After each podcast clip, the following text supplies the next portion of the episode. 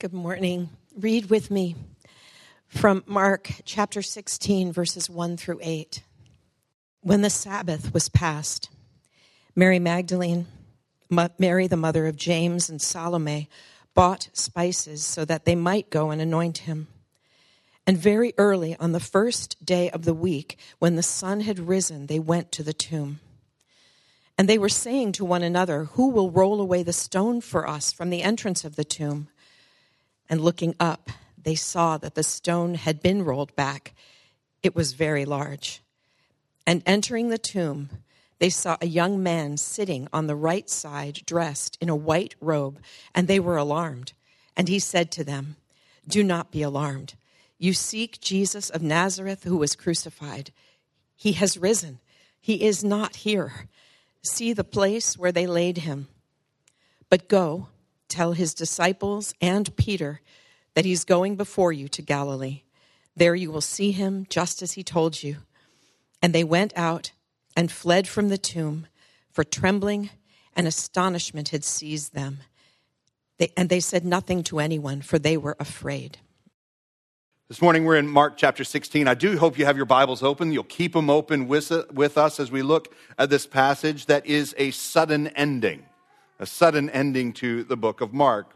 We'll need a little bit of information to know why I would call it that. This morning we enter the, this last chapter. It's been a long road that we've been on with Jesus, and this ending of the Gospel of Mark presents us with one of the most complicated and unresolved questions about the original manuscript of the Bible. In, in most of your translations, you probably see a little note there after verse 8. And in most translations, there's something like this. Some of the earliest manuscripts do not include chapter 16, verses 9 through 20. Now that's weird. I remember where I was sitting when I was in a service and the preacher was preaching on this passage, and I read that and I thought, that's weird. I don't know what that means. Well, here I am, some 35, 40 years later, and uh, I'm still thinking, that's weird. And I'm not sure exactly what that means. So let's preach it, right? Uh, before I say anything else, I do have to admit, I'm, I'm just not an expert in this area of study. We all make decisions about where we put our time, and this is just not a place where I've just put an, an inordinate amount of time of study in my life. And honestly, I think that's what it would take to understand what in the world that little phrase means in there. So, what I have had to do is what many of us have to do when we find ourselves at a loss is to lean on those that we have come to trust in other areas to understand the early manuscripts of the Bible and, and those who, who do so far better than I do. one of those commentators gave this illustration. It's an illustration of a yardstick. You know, a yardstick? Can, you all can give a definition of it. Everybody knows what a yard is three feet, right? I mean, but what's a foot? Well, it's 12 inches, of course. Well, but what's an inch? Oh, man. And all of a sudden we're, we're like, oh, I, I, mean, I mean, I know exactly what it is, but what actually is it? And it's, it's an interesting question with a great deal of history to it. Actually, back in 1758, there was a physical representation of the standard yardstick that was deposited in the House of Commons in England. And that is the standard for what a yard actually is in England. Now, Let's just say that the House of Commons burned to the ground along with the standard yardstick. It was lost forever. Now, the question for us is then have we now, with the losing of the standard, the original, right, have we lost all sense of what a yard is? Do we no longer know how long a yard is, how long a foot is, how long an inch is? Now, one of the things that we could do was we could gather together a, a, collection of all the yardsticks from every schoolhouse and every factory in the land. And though some would have some shaved ends, you guys have seen yardsticks in schoolhouses, right? They've been used more for canes than anything, you know? And they've got some shaved ends, ends on the end, and, and some are just poorly manufactured. And we could quickly discount those ones as erroneous measures, eh, that they're clearly out of form, right? Now, others would conform to one another, and we would reconstruct through a relatively conventional set of reasoning and with a high degree of certainty just how long the standard yard is. Now, here's the problem with the Gospel of Mark is that along the way there appear to have been a variety of additions that have been made to the end of the yardstick. And then copies of those varieties of additions, with their variety of additions to the end of the yardstick, have been made. And then, as those multiple copies of various endings at various relatively early dates have been made, we have these uh, editions of Mark that are collected, and the yardsticks don't really come in at the same sort of measure. We're not sure exactly how many verses, so to speak, to put in the Gospel of Mark. It's almost as if there are three different editions of the standard Mark that made their way into circulation. What appears at the end of uh, most translations is what is known as the long ending. And it seems like this is the first of three possibilities a long ending. And yet it appears in most translations with this note of caution that it's not the long ending that is found that it, in most of the early manuscripts. The second option is that there's actually a short ending. And this one is probably the most discounted, that there's basically about a paragraph long ending after verse 8.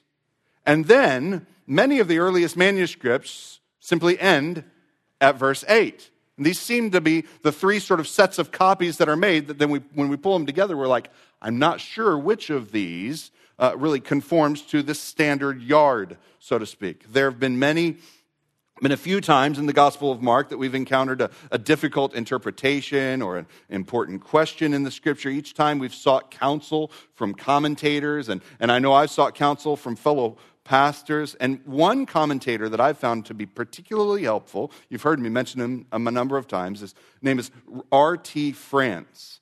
Uh, he offers three basic categories for options for how to understand what we're dealing with here at the end of the Gospel of Mark. The first of the, is this one of these various extended endings represents the original manuscript of the Gospel author. So, one of these options, this extended ending that we have in most of our translations, or maybe the, the extended endings that is the shorter version, represents what the gospel writer, Mark, originally had for us. The second option is that the original manuscript of Mark ends at verse 8. And then uh, it's, it's abrupt, fails to give us what we would deem maybe some essential content that we would expect to happen post resurrection ministry of Jesus, but that's where he intends it to end. And then the third option is it's intended to end in a sort of, uh, of irony. Uh, but as R.T. France puts it, for me, the abruptness of the ending consists not primarily in the stylistic form of its final sentence, but in the unfinished nature of its contents. What he's saying is there are things that we would expect if we've been following along with Mark, that we would, we would sort of expect for Mark to have said. Things that he's even sort of foreshadowed and set up, but never actually given the conclusion regarding. Particularly one of those is he's begun to mention these three women and to prepare them and set them up as witnesses, and then they don't wind up actually witnessing, they wind up running away afraid. And so the third option is that there is some ending intended for the Gospel of Mark that either Mark was unable to write for some reason. Not the first time in history that someone has gotten to a particular place in a project and then the letter wound up being sent incomplete. Or that at a very early date, that original ending was essentially a lost part of the manuscript. Now, the absolute majority of commentaries take one of the last two positions uh, that either it ends at verse 8 or that there is some lost original ending. After reading numerous summaries of those arguments, I find myself personally in agreement, though my salvation is not staked on whether or not I've figured out how to handle the end of the Gospel of Mark. My salvation finds its stake in the gospel that the gospel of Mark and the rest of the scriptures gives testimony to. So let me summarize it this way. What we have at the end of Mark is an attempt by an early scribe to add an editorialized ending to the Gospel of Mark. It's either an effort to recover an ending that's lost to us, but maybe existed still in an oral tradition, or it adds details perhaps from other gospels or adds details that were common knowledge about Jesus. There's nothing particularly controversial in these last verses of the Gospel of Mark that we don't know of from other gospels or perhaps from Acts. The good news is most of what we have come to believe is an editorialized extended ending of the Gospel of Mark is in faithful alignment to what we have elsewhere in Scripture. I think of it this way. I've got kids, they're getting a little bit older now, but when they were young, we had our favorite children's books. And, and we would come and we would read them a lot. And as the more we would read them, sometimes some of the pages would fall out. Thank God this is not, I mean, look at this book. It's huge. And really, either none or almost no pages have fallen out over the course of millennia. This is a miraculous work of God to preserve the scriptures for us with a great deal of certainty and confidence. And yet, here we are at the end of the Gospel of Mark, and I feel myself feeling something like when I was reading those children's books to my kids, and I would get to a point where the last couple pages have fallen out, and I would simply just finish the story real quickly and get them to bed, you know? Because I know how the story ends. And that's what I feel like this last part of Mark sounds like an editor saying, I want to tell you how it ends. And he wraps it up with a short series of events. Now, here we are, about 10 minutes into the message. Why are we spending so much time on this? We have one last week in the Gospel of Mark. Next week, when we're going to again consider a little bit of this, as well as go back and do a summary of what we've learned together. I mentioned this today because verse 8 is such an abrupt ending. Now, that's not actually a problem for us. The Acts also ends with a relatively abrupt ending. I think that the theory that there is some ending to the Gospel of Mark that's intended to be there, but he either didn't get a chance to write or was lost at a later, a really very early date, helps us understand the scripture that is before us. So let's turn to the inspired word that we can have confidence the Lord has spoken, the truth that is borne witness to this morning.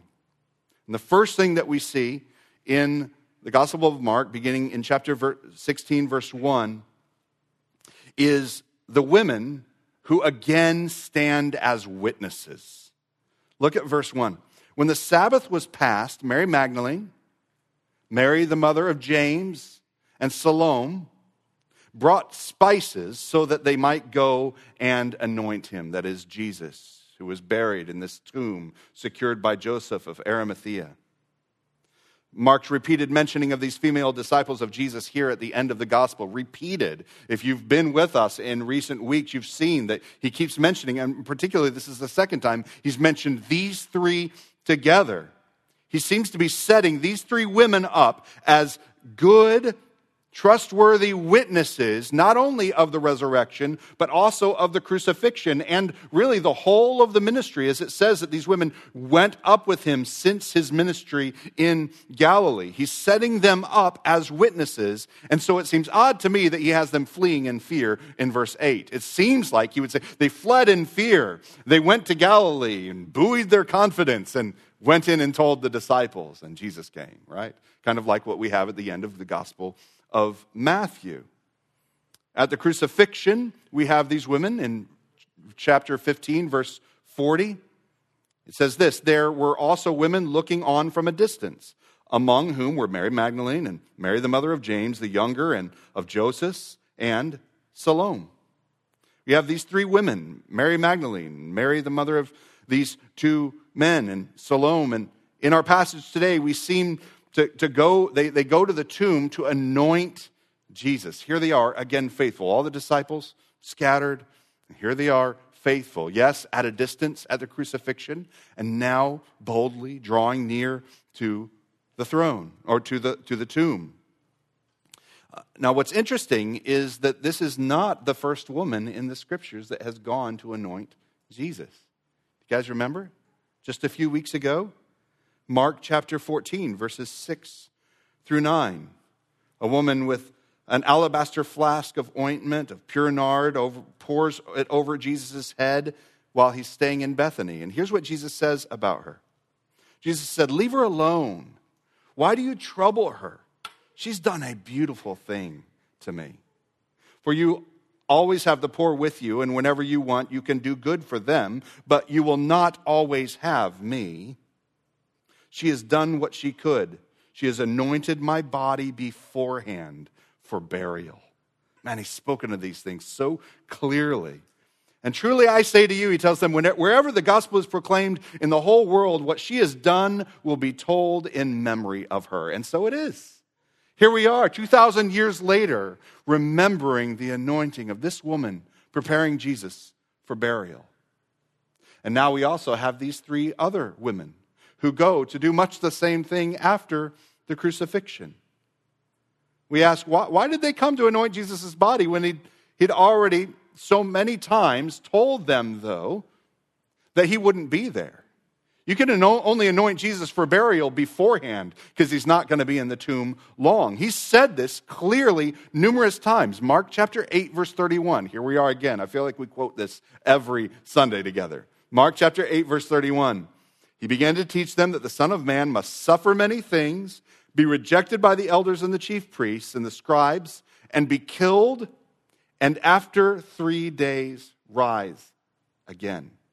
He's been clear and repetitive in sharing that story with them. Jesus has testified about himself that he'll rise. And this account settles it for us. All the disciples scatter. One betrayed Jesus, another denied him with curses. And even these women who, who are faithful to attend to Jesus. Even they, in this act of, of love and devotion, are actually expressing unbelief. He's not going to be there. He said so. He's, he's not going to need these spices. His body would not need to be prepared for a long stay in the tomb. Now, in verse 2, we have a really important. And it's an important point that actually Mark says a few different ways. And he sets up for us, and then he says it very clearly in verse 2. Look at it with me. Very early on the first day of the week, when the sun had risen, right about dawn there, they went to the tomb. When did they go? Uh, early in the morning. On the first day. Mark is very specific about his language, about timing. He's not only telling us that the women came after the Sabbath had passed, but that they came early in the morning on the first day of the week. That is Sunday morning. We've already spoken about this in the call to worship this morning. This is the first day of a new day. It's right that it would become a new marker for the people of God to mark the work of God, that, that we would have a new standard, a new measure, a new rule to mark our lives week after week, the standard, the measure, and the rule of the first day. Why? Resurrection. Consider these three scriptures, and among others, Acts chapter 20, verse 7. On the first day of the week, when they were gathered together to break bread, Paul talked to them, intending to depart the next day. He prolonged his speech until midnight. I'm going to try and keep it a little bit shorter than that this morning, but I'm warning you, it was a long introduction. All right? The church gathered on the first day of the week, presumably in this passage to celebrate a communion meal. 1 Corinthians chapter 16, verse 2. On the first day of every week, each of you is to put something aside and store it up as he may prosper, so that there will be no collecting when I come. Paul is instructing the church in Corinth to make a collection for the church in Jerusalem, who's struggling under persecution. And the question is, when would they do this? How would they order their collection? Well, at their regular gathering, of course, on the first day of the week. And then we have something remarkable that happens by the time we get to Revelation chapter 1, verse 10. The Apostle John, speaking about the, how the book of Revelation came to pass, he says, I was in the Spirit when? On the Lord's day. That's a technical term, that's a special phrase. I was in the Spirit on the Lord's day, and I heard behind me a loud voice like a trumpet. By the time the book of Revelation was written, at a relatively late date as, as compared to the rest of the scriptures, the rest of the New Testament, the Apostle John is already referring to the first day of the week by a specific title the Lord's Day. What day is it? It turns out it's not Sunday, it's the Lord's Day. We gather as his people to remember that we are a people made alive by resurrection. The first day of the week, Resurrection Sunday, is the Lord's Day. It's a, it's a sort of liturgical marker for our Christian celebration and for the ordering of our lives. It's not shopping day, it's not grocery day, it's not getting ready for the weekday, it's not finish your homework day. Do you see what I mean? Now, I don't know which of those things you do on this day or which of those things you should not do on this day, but I do know that this is the Lord's day. And this we should remember. And this is how we should order our lives. We gather because he who was crucified has been risen. Now, the testimony that we have before us is a testimony about a stone, a tomb, and a young man, right? And the story continues in verse 3. Look at it with me. Verses 3 through 5. They were saying to one another, Who will roll away the stone for us from the entrance of the tomb? And they were looking, and they saw that the stone had been rolled back. It was very large. And entering the tomb, where the stone should have been, they saw a young man sitting on the right hand, uh, right side, dressed in white robe, and they were alarmed, as you would expect. Everything in this scene is unexpected, unprepared for, even supernatural. They'd gotten all the spices together. They'd made all the preparations for that morning to anoint the body of Jesus, but they'd failed at this point. They, they forgot about the stone in front of the tomb, the very large stone, and they became concerned. We've got everything that we need to anoint the body. We're all ready to take care of and honor this master that we followed. But what about the stone? And they get there and it's rolled away from the entrance. They thought maybe a passerby would help them, but they didn't need the aid because there was already someone in the tomb. More importantly, there was already someone who was not in the tomb. They climb inside the tomb. And what they find is even more shocking than entering to the face of the tomb and finding the stone rolled away. They walk inside the tomb and they find a young man seated. Now, that's an important little phrase. We've seen it about Jesus, we've seen it in a few different places. The, the, the posture of remaining seated and then beginning to speak is actually a posture of authority. so, whatever this man says, he's saying from a position of authority, seated, and he's wearing white in a dark room. Uh, I call to mind the Transfiguration, right? Where Jesus' clothes became bright white, like nothing that the disciples had ever seen. And so is true of this man in this tomb. And the women were alarmed, as they should be. The presence of the young man, even in his garments, is shocking to the women. But it's as we hear him speak that we begin to recognize this isn't just a young man, is it? This is an angelic messenger from the Lord, seated with an authoritative word to give them about the Christ and to give them instruction about where they are to go. He speaks with the divine authority of the Lord. In verse 6, he gives the authoritative message about the resurrection. He's not here. He was crucified, isn't here. In verse 7, he gives an authoritative command to go and tell. So he gives proclamation and he gives command and instruction. From the beginning of Jesus' life through the resurrection day, the Father has sent messengers on behalf of the Son. Whether it's John the Baptist or angels or a gathering of disciples who would go as his witnesses to this day in this tomb, the Father is announcing and proclaiming and giving instructions regarding the Son and today's announcement is the greatest announcement of them all. He's announced before that the Messiah is coming, the one who would save. And today, this angel gets to announce ah, he's risen.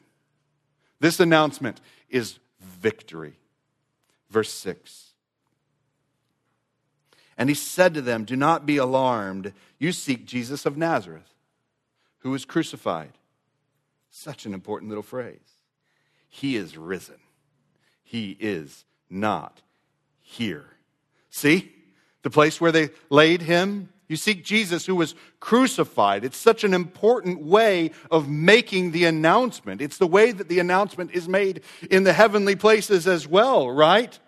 The lion like lamb, looking as though he was slain, is alive on the throne, right? Him who was crucified is alive.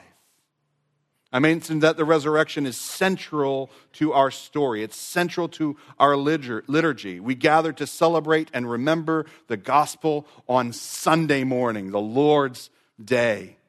But the symbol of our gathering is the cross, isn't it? We're, we're not named like tomb point, you know? We're not named like resurrection point, although, I don't know, it wouldn't be too bad. But we are named cross point because the cross is so much of the focus of our attention and the ground of our hope. It was on the cross that Jesus gave his life as a ransom for many, for souls like mine. But it's the angelic messenger who links the true great realities for us. We gather on the day of resurrection to celebrate him who was crucified. Do you see? We're crosspoint. And we, we become this beautiful gathering of people pointing our way to the cross when we gather to remember that him who was crucified is raised. These are the twin realities and the hope of our faith. We gather not merely in the memory of Jesus. This is not a memorial service. We gather in the presence of Jesus. We gather not just by a call to gather and remember him and worship him in memory of him. We gather because he's called us, because he's here first. He's the one that calls the gathering. And he says, Come and gather in my presence. And we gather as his congregation. Man, that changes everything. We just let that in infect the reality of your thought processes about what in the world it is that we're doing this morning, gathering in the presence of the Lord. He's risen, He's not here. He's not in this tomb any longer. He's gone to be with his disciples. This is where he is, with his disciples. He tells them, See, the angel tells the woman, You can see the place where he was, and if you go to the disciples in Galilee quickly, you're going to see him there now. There's a place that he was, and there's a place that he is. He was the crucified Christ in the tomb. He really was dead. We know that by testimony through multiple means, but now he is the one who is alive, gone to be with his disciples. Jesus is more than just risen in some spiritual sense that's supposed to affect the way that we feel about our lives. Jesus is actually risen. He's actually, actually alive. He's actually present with his disciples. We've covered the entire Gospel of Mark in just over a year. This is our 60th message in the Gospel of Mark. And from Jesus' baptism in chapter 1 to his call of the disciples, his teaching and his miracles, his preparation of the disciples for his betrayal, his death, and his resurrection, we've seen Jesus brutally beaten. We've seen him murdered on a cross, high and lifted up for all to see. And we have, by Jesus' own testimony about himself, that the Son of Man came not to be served but to serve and to give his life as a ransom for many. And so it was. And now, this Jesus, that according to his own testimony, who has given his life as a ransom for many, is now risen. This is the stunning stamp of success on Jesus' entire endeavor. The ransom, it worked, it was delivered. Forgiveness is secure. Grace is there to be dispensed by the Godhead for the people that we might be rescued. Our souls are secure. The Lord has won the victory. It is finished. He is risen. And that's why the women are told this go and tell. You see, what we have because of the work of the gospel, that is the work of the Christ, We don't work the gospel. We don't work out the gospel. We aren't the gospel. The gospel is not our lives. Jesus is the good news, and Jesus has done the good news. We go and tell the good news. After I am raised up, in Mark chapter 14, Jesus says, I will go before you to Galilee. Jesus didn't just say he was going to rise, he told them what he was going to do. So that when the angels tell the women, when the angel tells the women this, he's just repeating what Jesus had said. This is the way it was going to be. After I raise up, I'm going to go before you to Galilee. So hurry up, tell the disciples. Yeah, things are in motion. The story of the Gospel of Mark is not merely a story about Jesus. This is powerful for us. It's thoroughly a story about Jesus and his disciples. It's one of the things that I've found most shocking about this story. This story is about Jesus's little church, little gathering, a few disciples. He's been gathering his disciples. He's been gathering the seedling version of his church since the beginning of the gospel, calling them by name and gathering them as his people. And even the angel sounds the note that Peter, who seems like he's lost, right? He's gone out with curses. And the angel sounds the note that even this one who has denied Jesus just days before will be restored to the fellowship. Jesus is gathering his church. Even he is continuing the work of making and applying the gospel that he has secured to his, for his church.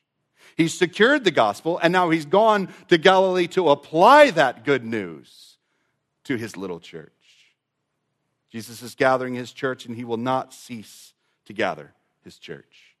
The resurrection is the final act of Jesus by which he will take this tiny band and he's going to send them to the corners of the earth, to all the world. I have a friend uh, who uh, lived near me in the early, early days of Cross Point Coast 10 years ago. And he'd often ask me this little, little phrase. He'd say, So, how's your little church? like that kind of feels kind of funny. I feel like we're doing all right, but whatever. you know, how's your little church? But along the way, I'm like, oh, that's actually really sweet. It's not just sweet, it's true. Right? We're just a little church, just a little church, and just like Jesus' little band of disciples. And they're not secured by my work. The church doesn't grow in number or faithful in proclamation or grounded in the gospel because of any pastor or elder or laborer in the midst of the church. We are the little church, secure and faithful because the Lord has secured us. And He's gone to us and He's still present with us. We are His little church. Man, I wouldn't be in, want to be anything else than a, among a little band with a master who's risen which makes verse 8 so complicated. All right? If you're just making up a story, you don't write verse 8 unless it's true. Look at it. Verse 8 says this And they went out and fled from the tomb, for trembling and astonishment had seized them. Now, that's, I'm totally with that. I totally get that. All right? And they said nothing to anyone for they were afraid. What's that about? It's like the end of the story. Well, they said nothing to anyone, and everybody died out, and there was no Christianity, right? There was no one to tell. But the Lord isn't finished. The build up to the witness of these women to the resurrection is more than anticlimactic. It seems just straight up incomplete. He's been foreshadowing a telling and a regathering and a going and proclaiming according to a commissioning for chapters now, but it's also very real. We know that verse 8 is not the final word. Even in this, like I said, I think it's probably an editor- editorialized, sort of quick wrapping up of what we know to be true elsewhere. But we know that verse 8 is not the final word. We know that the disciples were told. We know that the Lord did encounter them. We know that he did gather his disciples and he did give them a commission and they did go. And the gospel of, or the, the, the book of Acts is a telling of the Spirit's work and the multiplication of the word as it multiplies and increases into all the places the Lord would send his church as he blesses them and he keeps them. But there's a powerful contrast here Jesus rose bold from the grave and immediately went about the business of gathering his church. Early in the morning, Jesus walked out that tomb. And he went immediately to Galilee to go and gather his church. But his disciples fled. The remaining 11, whom Jesus had called, fled back to Galilee, and these women fled from the tomb. The church is throughout. Go back and read the whole thing again this week. It's not so long that you can't do that. Go back and read the Gospel of Mark, and you will see a fearful, bumbling group, often gripped by fear and unbelief. This is a fitting conclusion to the way the disciples are. Man, I wonder if that's ever changed. Or is this not kind of our story? But the Lord is faithful. He takes whatever faith remains, and really there's nothing to work with here and he strengthens his people. It's the Lord who will build his church. And he sends us with his spirit and with his word in such a way that with his presence with his people, not even the gates of hell will prevail against the testimony of Christ's bumbling, fearful church. He's the great proclaimer. One of the, when we define the gospel here at Crosspoint Coast, we, the, the, the, beginning of our, our little definition, and there's a number of ways that you could define the gospel, a number of scriptures that you could go to that puts it powerfully. But one of the places that we go to is 1 Corinthians chapter 4, and one of the things we get from that is the gospel is, first of all, the proclamation of God. It's not only the proclamation about God, the gospel is the proclamation by God. He is the first, ultimate, sustaining proclaimer at all times. All we're trying to do is occasionally repeat him correctly. Even when we showed up here in Brevard County 10, 10, years ago to come alongside of the other churches that were already faithful in the midst of this county, our goal was actually not to plant a church. Now, we kind of wanted that to happen, but our goal was to plant the gospel. Our goal was to make known the truth. And we believe that where the truth is known, God will plant his church. Oh, he'll grow it up according to his own work, according to his own spirit, according to his own word. Friends, there's a few things that we can observe from the end of this passage. These women love Jesus. We should just pause they didn't get it right. In fact, they got it dead wrong. Faithlessly wrong. Why are you going to anoint someone who said he would not be there? But they, they, they did love Jesus. Even if they truly failed to truly understand and believe, they expected to find the body of Jesus who was crucified, not an angelic announcement that the tomb is empty, but they loved Jesus. You can't go too wrong there. And then the Lord will change you. He won't leave you in the, your error. He's not going to leave you in your unbelief. He's going to work by His word and He's going to work by His Spirit to change a people. Uh, I love what uh, R.C. Sproul says about a believer. How do you know you're saved? He says. Well, the way that you know that you're saved is if you love Jesus at all. The Jesus as he is, actually according to his word, because by nature we're children of wrath and prone to wander off after love of self and love of the world. If you love Jesus at all, that's a miracle. It's a miracle of his word and spirit. If you love him at all, man, he's going to cause his work to be complete in you at the day of Christ Jesus. Oh, make no mistake. Man, that's, that's my hope. Uh, it's a gift of grace ought to fill up our song, Jesus, that I love you at all. Bring it to completion. Cause me to be even just a little bit like these bumbling women and these bumbling disciples. Another question for us is where is Jesus? Where is he? Well, he's risen. I can tell you where he's not for sure. Like, so much so that you can point and say, see, he's not there, not in the tomb, not where you can put spices on him and so he could stay there for a long time and not stink, right? No, he's not. He's not there. He's risen. And we ought to have a realistic view of the physical location of Jesus. When the young man said, Jesus is in Galilee, it would have been an incorrect response for the women, though it sounds like a wonderful Sunday school answer, for the women to say, We know because Jesus is everywhere. No, no, he's in Galilee. Like, were you not listening? Jesus rose, he went out of tomb, and I don't know if he did it miraculously travel or if he just took a nice little walk.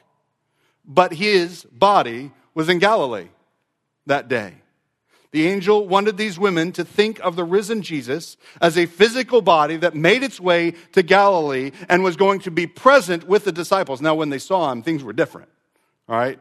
We have every indication he appeared to walk through a wall. All right? That's not the sort of thing that we expect a physical body to do, but he really did. He is Jesus, after all. It's not completely wrong to say that Jesus is everywhere, but it's wrong for us to imagine of Jesus of something other than the, the man who was born in a manger, who walked in Galilee, made his way to Jerusalem. His body really was pierced and perished on a cross, and really did rise physically from a grave. He really did make his way to Galilee. He ate a meal with his disciples on a beach, and he ascended to heaven where he is today. Where is Jesus? Jesus is sitting on a throne that like touches his risen flesh. And one of these days, you and I won't have an impression of feeling him. You and I won't float on clouds and be gracious for the light of Jesus. We're going to see him on his throne. And we're going to say, That's the lion like lamb. He looks as though he is slain, but he's alive and he reigns, and our eyes will see him. That should change the way we walk. We worship an actual king on an actual throne forever. And finally, Jesus restores, and man, with a king who reigns holy, holy, holy from a throne forever, we need to hear that the Lord restores. The resurrection of Jesus is a story of victory. His broken body is restored to life, and this is our story. It's the story of the church that he has lived in our place, that we who were dead in sin and trespasses have been made alive together with Christ. It's in the grace of his sacrifice and the victory of his resurrection that we have been made alive. It's for this reason that the angel can announce that even Peter will see and know Jesus again.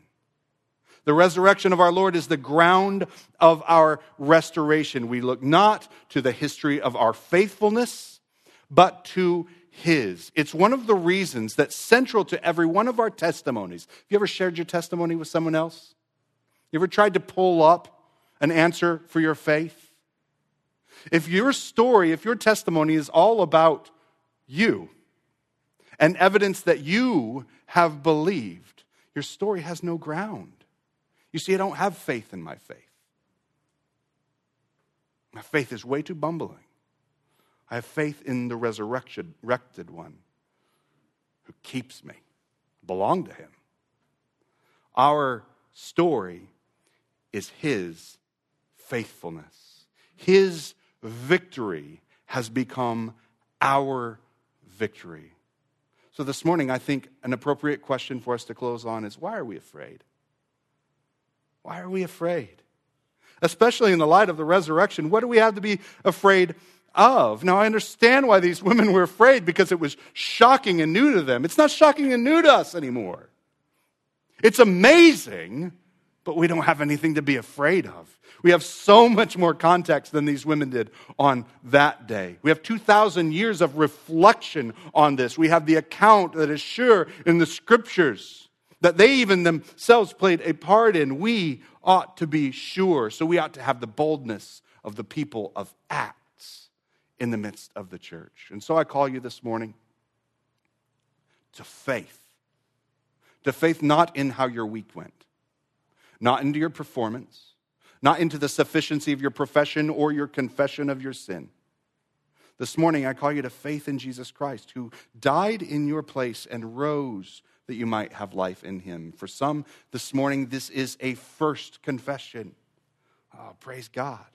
Don't wait a moment longer. The proclamation has come from these women to a group of disciples, to many other disciples who went to the ends of the earth, so it's made its way to your ears today. Believe, confess, and believe.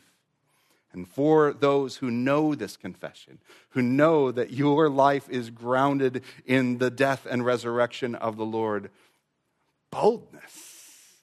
Don't leave worried. Don't leave astonished, but not afraid. Go with boldness to make known the grace of the gospel to your life, the person you're sitting next to, and the person that God brings you into contact this week. You have been sent. Heavenly Father, I thank you for the confidence that we have in Christ because of your gospel. Lord, we thank you that you, it's your gospel. It is your work, it is your grace, it is your faithfulness that we proclaim, even in prayer before you, that gives us our confidence. And so, Lord, we pray this morning that you would embolden your church, that you would embolden us first for worship, also for confession, and also for proclamation. I pray that Brevard County would hear, friends and neighbors would hear. Not our testimony, but the testimony that we have come to bear that your story is ours. Thank you, Jesus. This is good news, rightly gospel for your people this morning. We pray this in Jesus, the resurrected, risen Christ. In the name of Jesus Christ, we pray. Pray. Amen.